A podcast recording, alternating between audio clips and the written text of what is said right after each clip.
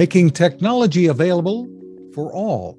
I'm Fred Fishkin. Welcome back to another Techstination interview. Joining us is Malcolm Mitchell, author, Super Bowl champion wide receiver with the New England Patriots, and founder of the Share the Magic Foundation. Thanks for being with us, Malcolm. I appreciate you having me on. I'm looking forward to our conversation. So am I. Give us the overview, first of all, of what the Share the Magic Foundation is all about. I created Share the Magic Foundation in 2016 after I graduated from the University of Georgia. I grew up a reluctant reader or striving reader to say, but through some uh, uh, challenges, I realized that in order for me to reach my full potential as a human being, it was essential for me to adopt reading into my life. And from that moment on, I've been on this journey to encourage other students, especially those who've grown up or grow up into communities that I experienced as a child.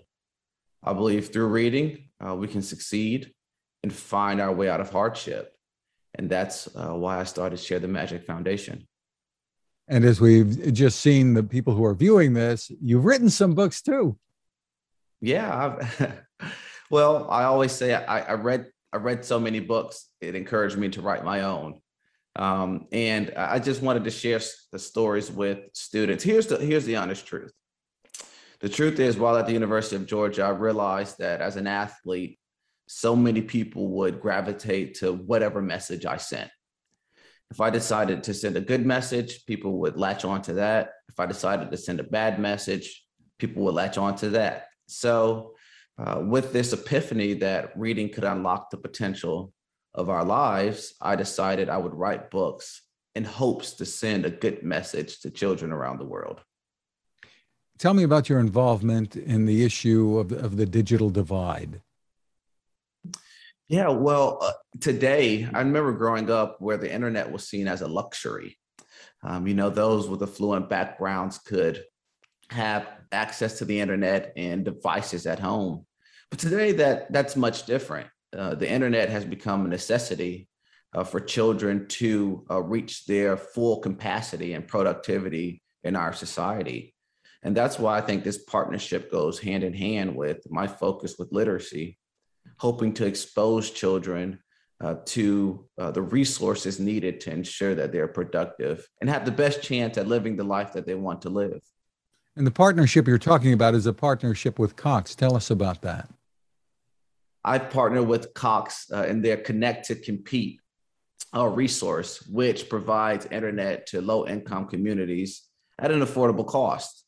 And what we hope to do is expose uh, communities where internet may be hard uh, to purchase um, at the normal rate uh, to um, sign up for this, this great resource so they too can enjoy uh, all the rewards of having internet service like I said a moment ago, our, our world today has made the internet absolutely necessary to be on an equal playing field.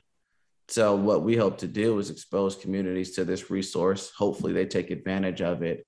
That way, they have the best chance at competing just as everyone else. And the pandemic really brought to light how necessary the internet is a, a good high speed connection. And even though a lot of kids are now yeah. physically back in school, that doesn't necessarily lessen the need for internet access and, computers at home. Right. Well, the internet does something that I think is extraordinary, but uh, detrimental if not um, uh, have parental guidance, and that's exposure. I remember growing up in my community, I could only see uh, the confines of what was shown. But with the internet, you kind of break down those barriers, right? If I wanted to explore Africa or if I wanted to explore Iceland, I simply go to my internet browser and search. And that takes me somewhere and that connects me to something else. And then that connects me to something else, which hopefully expounds my curiosity and imagination and hopefully leads me to making decisions that would take me to some of those places. So even if you are back in school, the internet does something amazing that I think is essential uh, for our society today, especially to be on that equal playing field, as I mentioned. Now, I understand you've got a, a one-year-old at home, if, if, That's I'm, if I'm not mistaken. Has that ch- changed your perspective or heightened your interest in all of this? Well, it it did not change my perspective. It made me focus even more. Uh, just understanding the resources that I want him to be exposed to, uh, such as books, such as knowing at some point one may be a bit too early, but understanding how the internet can be used to take advantage of opportunities and expose yourself to new amazing things. Uh, the world is at your fingertips. And uh, my my hope as a father is to make sure that uh, he understands all the opportunities that exist through literature and connecting with the internet, so he too can explore in a safe way I bet you're reading to him already. every night. Now, you're only 28. Your football career was cut short by a knee injury. What's Right. your vision for, for yourself here and the and the foundation going forward? My hope is to do similar activities as I am at this very moment, and that's representing a greater cause that extends beyond my time on the football field. Uh, daily, I advocate for literacy, and with this partnership with uh, Cox and their Connect to Compete resource, it gives me another opportunity to connect with my community and hopefully expose them to a resource I think is beneficial to their long term success and our growth as a community and country. You know, and we've talked about the the need for children and, and education, but for adults, it can be equally as important in, in this day and age when so many people, so many jobs are available for working at home. Families need I this. agree. Yeah, that's. I mean, you're absolutely right, and that's why uh, this resource is so astounding. It provides that opportunity to kind of break down maybe one of the obstacles that families may face. Uh, internet access is not as accessible as one would think in certain environments. You know, 25% of low income communities don't have access to internet. And this is a way to kind of solve that issue or work at chipping away uh, on it. So uh, that's why, you know, I'm advocating for this. That's why I hope people take advantage of it to make sure that they too have the same opportunities as everyone else. Where can people go for more information about this?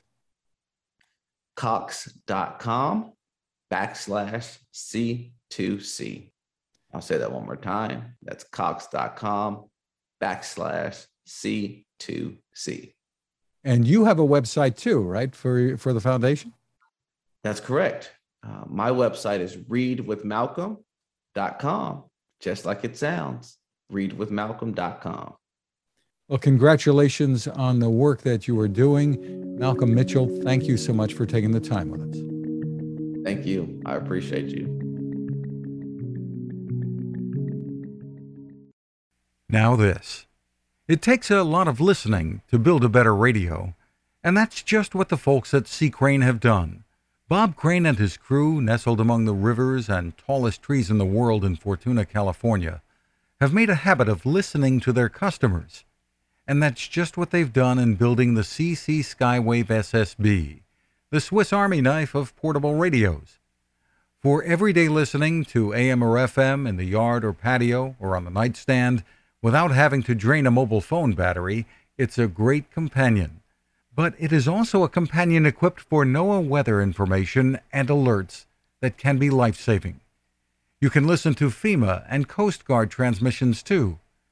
Beyond all of that, you can tune into shortwave signals from around the world. It's compact, easy to take with you, and built to last. The CC Skywave SSB. Click on the link at techstination.com.